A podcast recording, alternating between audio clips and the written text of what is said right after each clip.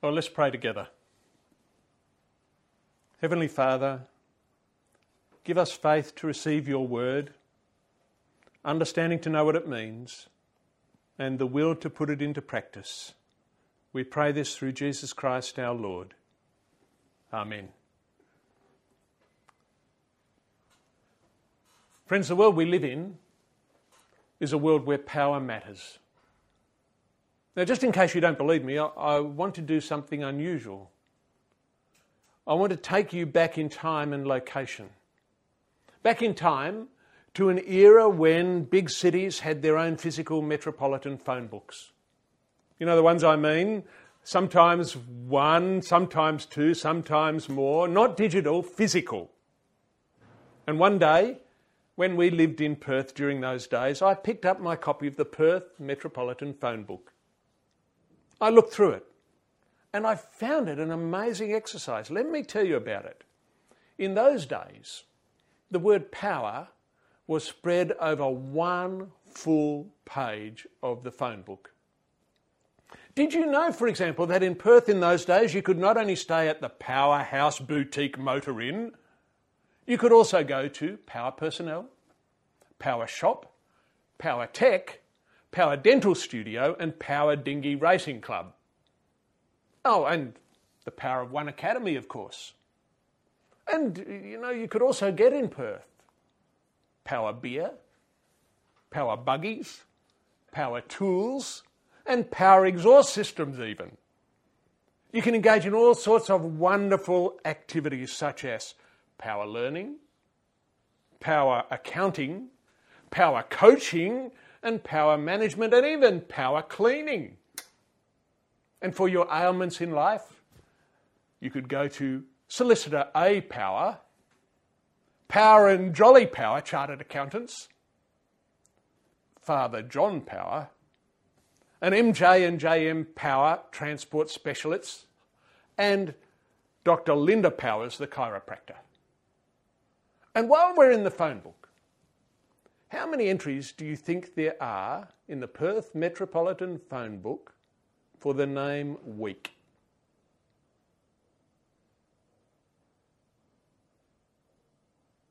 Absolutely none.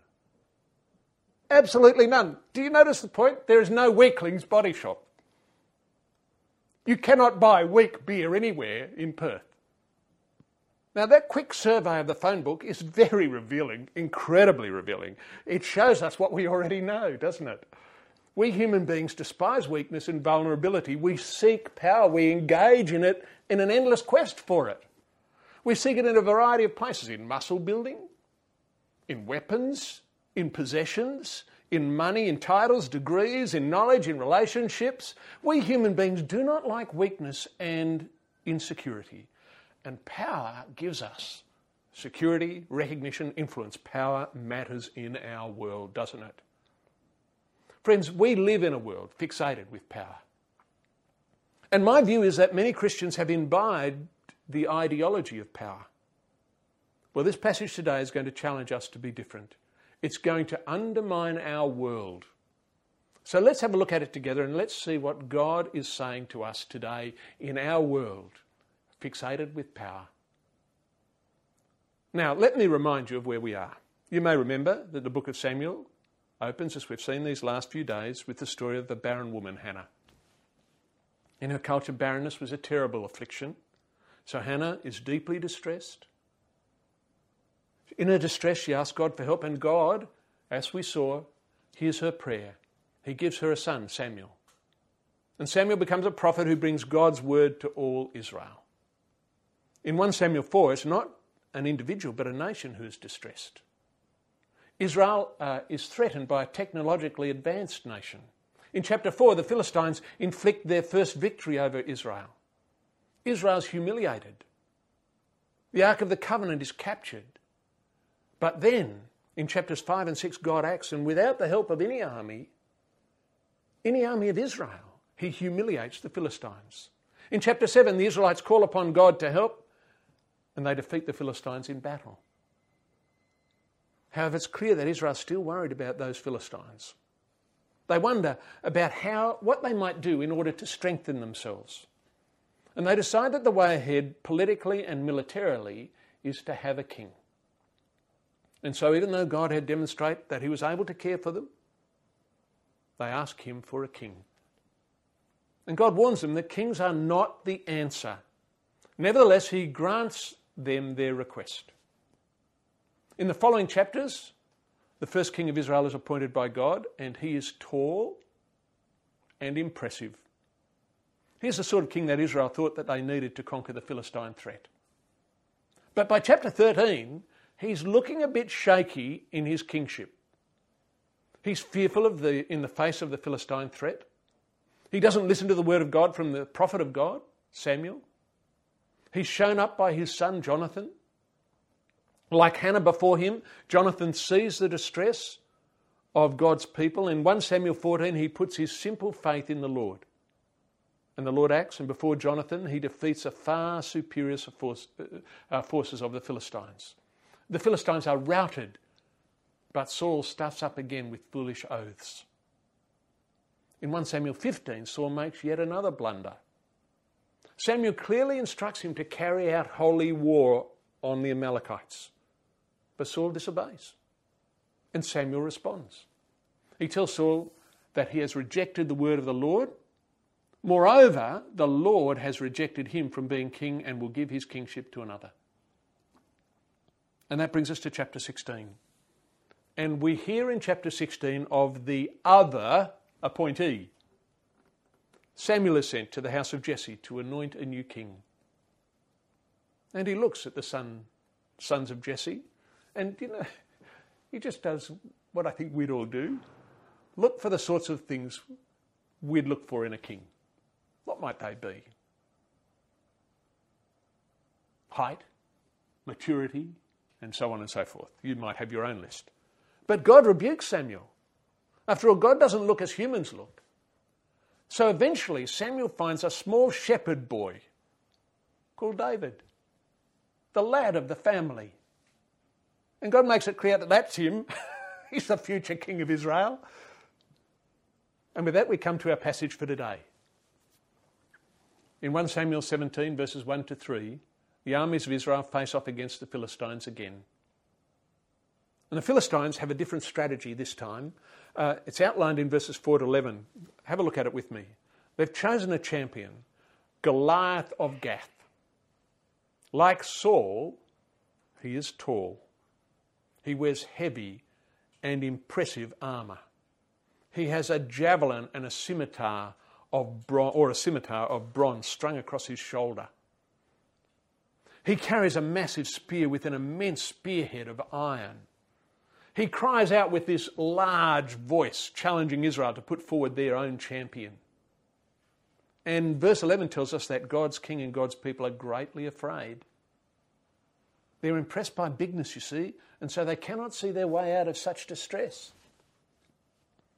Then we're introduced to another in Israel. Not a warrior, no. Verse 14 of our versions call him the youngest. But the Hebrew word is not young. It's the word for little or small. He's a short, cute lad, an errand boy who's just running to and fro, helping others. He's got youthful enthusiasm. A lad. Anyway, in verses 23 to 31, this lad overhears the Philistine infantryman. And he's curious. But not only is he curious, he's affronted. After all, who, he says, is this uncircumcised Philistine that he should defy the armies of the living God? David, this lad, is rebuked then by big brother, his big brother. But Saul hears of him and sends for him. And in verses 32 to 40, David comes into the presence of King Saul. Twice now we have heard of the fear of the Israelites. Once we've heard of the fear of Saul, but David rebukes such fear. The heart of Saul, he says, should not fail, for he, David, will be Israel's champion. He will fight the Philistine. And Saul is incredulous. Look at verse 33. He says, You're not able to go out against this Philistine and fight him. You're only a young man, and he's been a warrior from his youth. David counters.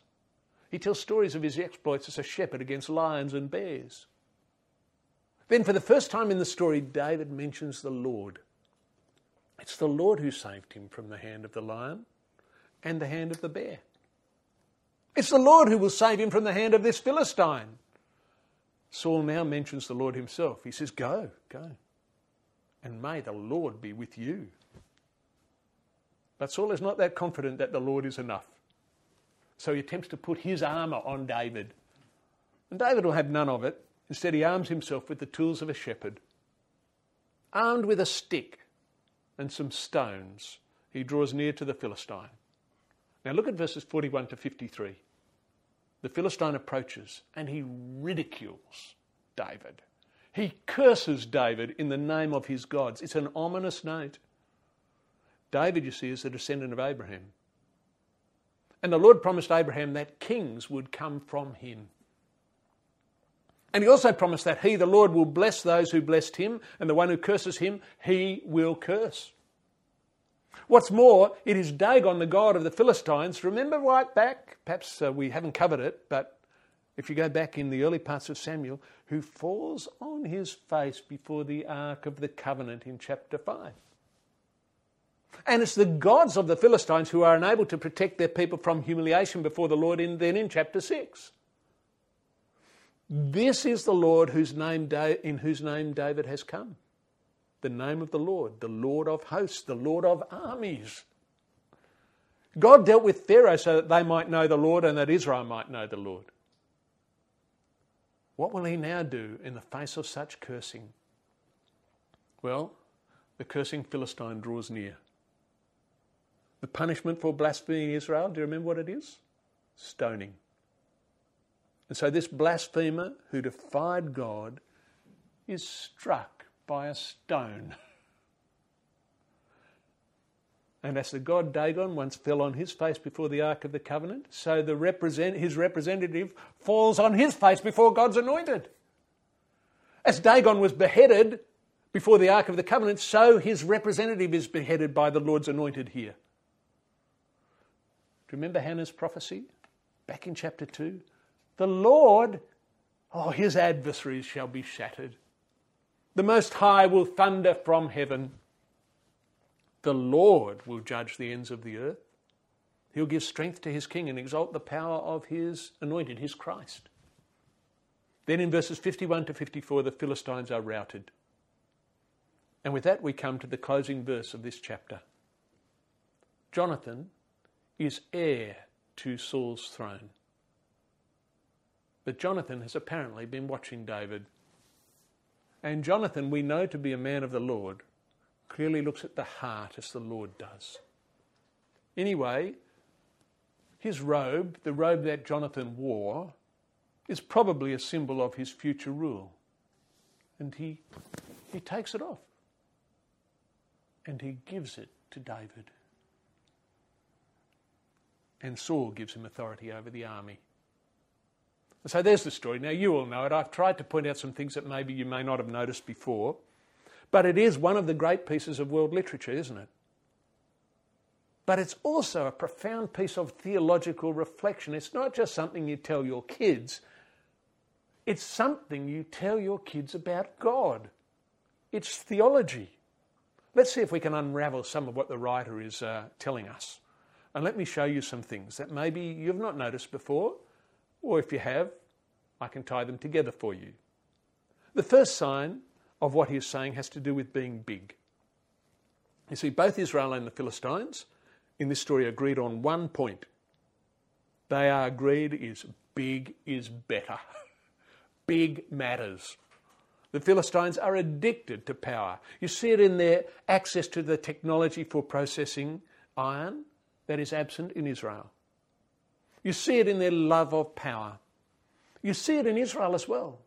They are intimidated by the outward display of Goliath, big in stature, powerful weapons, mighty words, and Israel just shrinks back in fear and dismay.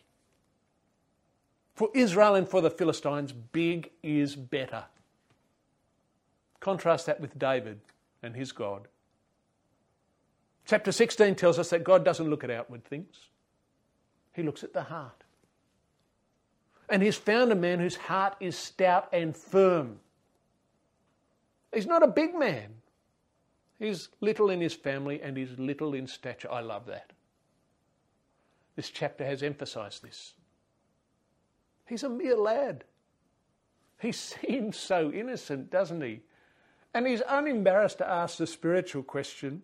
More than that, he seems to be the only person in Israel who's concerned with God rather than might and power. David seems to be the only one who thinks that the God of Hannah might be there on hand, ready to do something for his people. He doesn't need armour, he doesn't need might and power. All he needs is a mighty and powerful God. That's clear in verses 46 and 47. It is the Lord who will deliver, it is he who will fight. The battle is the Lord's. That's the first hint as to how this chapter should be interpreted. But there is a second hint. The second hint comes in the constant use of words that have the connotations of defying, mocking, taunting. Goliath mocks or defies the armies of Israel, verse 10. Israel appears to simply just accept it. David, on, in contrast, will have nothing of it. Look at him in verse 26. To mock Israel is to mock the Lord. David makes that clear to Saul in verse 36. He makes it clear to Goliath in verse 45. What David is saying is that the Lord and his reputation matters. And he will put his life at risk for the Lord and his reputation. His name will be hallowed at all cost. I think that's why David goes out against the Philistines, if you really want what I think this passage is indicating. He goes out for God's glory and for God's name. He goes to stone this uncircumcised Philistine who has brought dishonour on the name of the Lord. That's the second hint. There's a third. It's found in the references to beasts. When David is before Saul, he makes the point that Goliath is just like a bear or a lion threatening a flock. But remember, what's David's occupation? He's a shepherd. And shepherds have an answer for beasts or lions that threaten God's sheep. Do away with them. Can you see what's going on here? When you put it all together, it ought not to surprise us. David is a man of insight. He's just like Hannah. He knows that God doesn't need kings or armies to raise up or bring down. Just as God could humiliate Dagon, the god of the Philistines, in the absence of anyone, so he can humiliate this so called champion of the Philistines. David's just like Jonathan. David looks at this giant, he doesn't see a giant. No, he sees a beast harassing God's sheep. He's not mighty, he's not powerful. He's simply an uncircumcised, ignorant blasphemer of the living God. And the Lord will deal with such people. So David puts his trust in God that that is his will. Just as God sees David properly, I think David sees the world through God's eyes. And in God's eyes, human might and power is a nothing. Do you see what I'm saying? David's not only a man after God's own heart, David has eyes like God has. he sees things as God sees things. Now, my own view is that this is the sense that, that in this sense, David foreshadows his greater son, our Lord Jesus Christ. For when Jesus came into the world, he came to a situation where Jews wanted a military son of David. You remember that? They wanted someone to conquer Romans and to bring in God's kingdom. Jesus saw things as his Father saw them. He saw that the great enemy was not beastly Roman rule. No, the real enemy was human sinfulness. The real enemy was the devil and all his cohorts. And so Jesus went out to war against them with nothing but his word and a cross. He allowed the enemies of God to take him. He allowed himself to be crucified. And in doing so, he made a public spectacle of them. In the words of Paul in Colossians 2, verse 15, Jesus disarmed the rulers and authorities and made a public example of them, triumphing over them in it, that is, in the cross. Did you hear that? he's like, he's like his great great ancestor. He didn't conquer with stones. No, he conquered with the wood of a cross. Friends, that pattern we see in Jesus is the pattern we see time and time again in the New Testament. For example, think about the Corinthian Christians. They are overawed by the impressive rhetorical skills of some of their teachers. They think Paul's something like a, something of a weakling rhetorically. But Paul sees things the way God sees them. He knows that what matters is not how well you speak, but what you say. And he knows that the rhetorical skills of humans are a pathetic match for the power of the gospel. And so he tells the Corinthians that he was determined to know nothing except Christ and Him crucified, Christ the power of God, Christ the wisdom of God. For the weapon that will demolish the strongholds of the enemy that really matter is the word of the gospel. Let me give you an example from my own life. I want to tell you that on one occasion in my ministry, I had to leave one location uh, because it uh, would leave meaning. I, I was scared to leave it because it would mean leaving behind our children for the first time in our life. In my own mind, my children would be vulnerable without my oversight.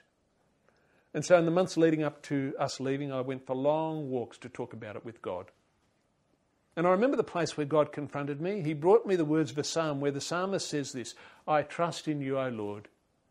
I say you are my God. My times are in your hands, O Lord. God help me to see spiritual reality, to see things as He saw them. And spiritual reality was that God was calling me to this task. And if He was calling me to a task, then I could trust Him. I could trust my sons to Him. He could look after them. Now, I must say that there are times when I only tentatively held on to that, let me tell you. There were numerous times when things were difficult. But God continually drove me back to that reality and that He could look after my sons, our sons. He was their spiritual father. He loved them more than I love them, and he had their good in mind, and I could trust him with this. There are countless other examples I could give you.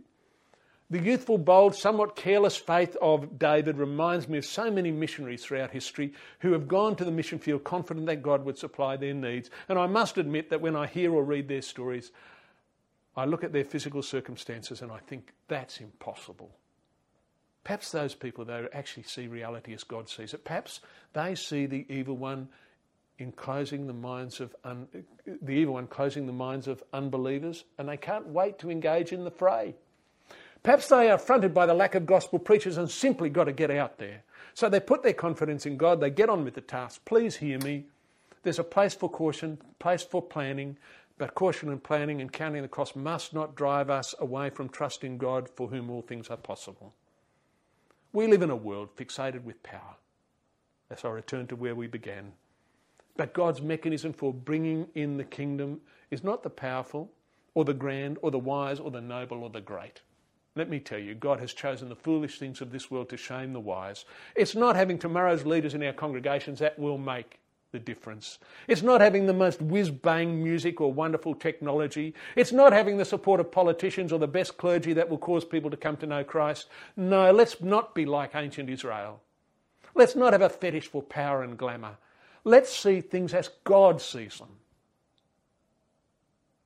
And God sees the foolishness and ignominy of a cross as the means of saving the world. That is that cross outside of Jerusalem. That's the means.